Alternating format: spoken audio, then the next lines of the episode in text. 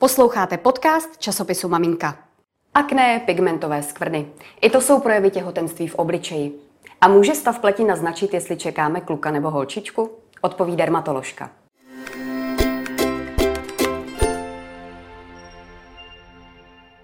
Naším hostem je dermatoložka Edita Jatšová z laserového centra Anděl. Dobrý den. Dobrý den. A budeme si povídat o pleti v těhotenství. To je takové velké téma. Musím říct, že většina nastávajících maminek je spíš zklamaná z toho, jak ta pleť vypadá. Pojďte mi říct nejdřív, co se děje s tou pletí, co se děje v těle. Víme hormonálně, ale jak to působí na tu pleť v těhotenství tak na pleť v těhotenství pochopitelně působí veškeré ty hormonální, imunologické, metabolické změny velmi výrazně a na pleti si taky těchto změn nejvíce všímáme. Ehm, některé změny jsou fyziologické, ehm, pokud se bavíme třeba o pigmentacích, tak ehm, pigmentace fyziologické na eh, trupu jsou u většiny žen eh, v těhotenství eh, velmi výrazné. Bývá to oblast bradavek, bývá to oblast podpaží, kolem pupku, pod pupkem a směřuje ta zvýšená pigmentace až na zevní genitál. Pak jsou to změny v, například opět v těch pigmentacích, které nejsou úplně u všech žen fyziologické, ale postihují třeba 70% žen a tyto pigmentové změny se pak jmenují melasma nebo chlazma, nebo se tomu někdy říká těhotenská maska a ty velmi výrazně eh, postihují oblast obličeje. Podle jejich definice jsou to mapovité oblasti na obličeji, většinou symetricky uložené, takže postihují oblast čela, oblast tváří, pod očima nebo nejčastěji horní red. Tyto hormonální eh, pigmentace postihují 70% žen, ale dobrou zprávou je, že po porodu a po odkojení u 70% mizí. Bohužel u 30% zůstávají poměrně dlouhou dobu. Eh, na jejich eh, zhoršování se pak často podílí i třeba eh, hormonální antikoncepce nebo onemocnění štítné žlázy. S těmito změnami je potom nutné bojovat. Nejúspěšněji jsme schopni ovlivnit tyto pigmentové skvrny laserem nebo intenzivním půzním světlem.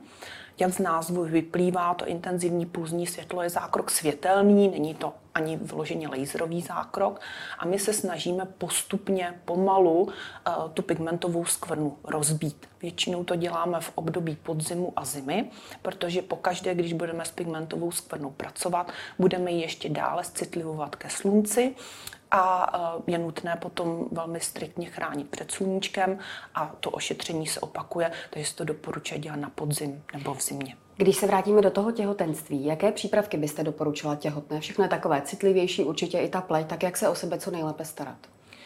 Eh, určitě alfou a omegou bude vyhýbat se sluníčku, eh, pravidelně používat sunblock, zvláště na obličej. Vzhledem k tomu, že jsem říkala, že 70 eh, žen v těhotenství pozná na obličeji pigmentové skvrny, pak je nutné opravdu striktně se slunce vyhýbat a nedoufat, že já budu v těch 30% které ty pigmentové skvrny nepostihnou. Celkově je ta pleť citlivější. Chtěla bych ještě zdůraznit, zdůraznit, že nejen o obliči je nutné pečovat, ale i o tělo. Během těhotenství opět zase většina z nás pozná na prsou, na bříšku, na stehnech, ale často i potom na pažích nebo zádech vznik pajzévek, strie se tomu říká a tyto změny jsou velmi nepříjemné, velmi těžko se potom dají ovlivnit a byla bych ráda, aby se zdůraznilo to, že ta prevence je důležitá. Bohužel asi úplně se tomu zabránit nedá, ale eh, pravidelné promezávání eh, oleji eh, nebo hydrofilním bázemi na, na, na tělo je velmi důležité. Masáže teplou a studenou vodou, snažit se preventivně tu kůži trošku víc třeba prokrvovat, masírovat, pečovat o to. My pak jsme schopni laserem mm, ty strie nebo pajizévky také ošetřovat. Eh, tady bych chtěla podtrhnout, že je zase důležité s tou strý pracovat, dokud je čerstvá, do jednoho roku od vzniku. Eh, nečekat, že ty změny se sami eh, nějak podstatně zlepší. Ta strie věkem pouze začne světlat, ale ta pevnost kůže se tam nevrátí. My jsme schopni laserem trošku nastimulovat tu novotvorbu kolagenu, který tam chybí a, a zlepšit i ta elastická vlákna, která jsou poškozená. Pokud jde o ty strie, jakou roli hraje genetika, paní doktorko? Protože já jsem opravdu často slyšela i četla, že někoho se to netýkalo, byť měl velké bříško a třeba ho i zapomněl občas namazat. A někdo ty strie má opravdu ve velkém, je to ošklivé, nezhledné, neestetické, přestože se celé těhotenství třeba důkladně mazal. Ta genetika je velmi důležitá a je základní. Pochopitelně, když vím, že maminka a babička měly strie, lze předpokládat, že o to víc musím pečovat uh, o tu pleť a um, jak říkám, i tak se tomu nevyvarujeme, ale musím, musím být k té pleti určitě pozornější, protože ta genetika hraje zásadní roli. Hraje roli i to, jaký přípravek vyberu, nebo to může být obyčejný olej i nějaký drahý přípravek a je to jedno? Poraďte. Upřímně řečeno, nejsem moc fanda kosmetiky. Já vidím, že mám jako velký problém eh, pracovat i s laserem a ovlivnit eh, některé změny. Takže doufat to, že um, se ten prostředek dostane do hloubky a nastimuluje nám nějak novotvorbu kolagenu nebo bude dramaticky uh, měnit novotvorbu kolagenu, je podle mě science fiction. Nicméně ovlivnit prokrvení um, to možné je, ale myslím si, že ty fyzikální podměty, jako je střídání té teplé a studené vody, že je to taková nejlevnější a možná nejúčinnější preventivní metoda. A můžeme si říct, že jsme udělali všechno, co jsme mohli. Ano. Už potom zamíříme k vám, když skončí těhotenství. Mohou vůbec těhotné podstupovat nějaké zákroky, aby ta pleť vypadala dobře, nebo i to tělo, nebo nějaké preventivní v těhotenství? Geniální je, že laserový paprsek je vlastně odfiltrovaná část spektra ze zářivky nebo ze slunečního světla, takže eh, to, to můžou těhotné bez problému podstoupit a uh, určitě bychom neměli pleť zanedbávat ani v těhotenství. Naopak bychom toho období přípravy měli využít a trošku ke sklidnění uh, si dopřát některé uh, laserové speciální procedury, třeba na omlazení pleti, protože až porodíme, tak moc času nebude, takže určitě investovat um, tu péči do sebe již, již v té graviditě.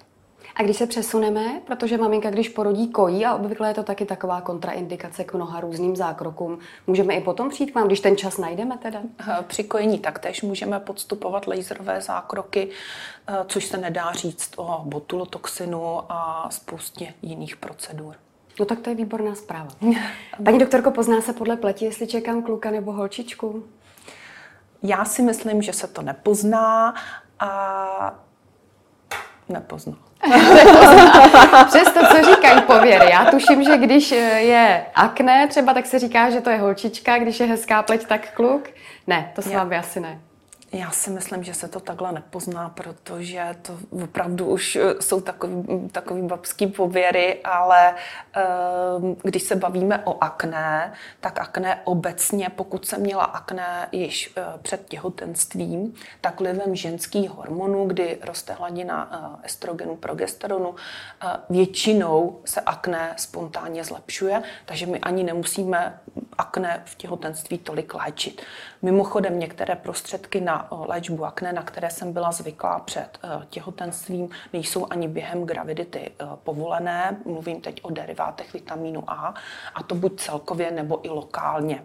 Takže ty se musí vysadit, eh, pokud vím, že jsem gravidní. A uh, ostatní produkty pak můžeme používat. Mohu používat lokálně antibiotika, ne celkově, mohu používat benzoyl peroxid. Mm. Takže většinou se akné během gravidity spontánně zlepšuje vlivem hormonálních hladin. Existuje ovšem určitý typ akné, který se začne objevovat kolem třetího měsíce gravidity. Je to speciální typ um, vyrážky, řekněme, která vypadá trošku jako akné. Není to vyloženě akné, její příčina je neznámá a sama ustupuje po odkojení. Uh-huh. A tak dobrá zpráva, že zmizí. Zmizí. Změní se mi pleť eh, tím, že mám dítě, porodím, kojím, nebo se vrátí k normálu, jaká byla před těhotenstvím? Eh, vrací se k normálu tím, jak eh, ustupují ty hormonální houpačky, ve kterých jsme se pohybovali během těhotenství a kojení. A nepříjemnou zprávou může být například ovlivnění eh, vlasových cibulek, kdy během těhotenství vlivem ženských hormonů eh, většinou máme krásné vlasy, máme jich víc. Eh, vlasy se vyskytují vlastně déle v té růstové fázi takže si to během těhotenství prosím užívejme, té hřívy, která nám roste, protože následně po porodu, po stresu, po hormonální houpačce, kdy jdeme zase dolů s těmi ženskými hormony, přejde většina těch vlasů do klidové fáze a potom do fáze výpadu a vlasy nám začnou padat. Je to přirozené, je tam dvojnásobný až trojnásobný výpad eh, vlasů oproti normálu, to znamená, můžeme napočítat 200 až 300 vlasů za den, které vypadly. A pokud mm, to trvá tenhle ten stav déle než třeba 15 měsíců, pak je eh, určitě nutné vyhledat eh, odbornou pomoc. Ten výpad vlasů potvrzuji po svých hmm. třech těhotenstvích a rovnou mě napadla poslední otázka nechty. Mám pocit, že i na nechty to nemělo úplně dobrý vliv. Potvrdíte mi to? Potvrdím tam veškeré ty změny metabolické a um, deficity všech uh, minerálů, které uh, nám miminko odsává, které pri, prioritně jde do bříška, tak má uh, vliv i na nechty, na jejich strukturu. V úvodu vídáme většinou zlepšení nebo rychlejší růst nechtů, ale potom opět zase doběhne veškerý ten nedostatek a můžeme pozorovat různé dystrofické změny na nechtech. Hlavně, že se všechno vrátí k normálu a miminko za to stojí. Přesně tak. Děkuju. To je daň, kterou můžeme platit. Děkuji paní doktorko, moc děkuji paní doktorce Editě Jatšové z Laserového centra Anděl a těšíme se někdy příště na shledanou. Děkuji vám. Na shledanou.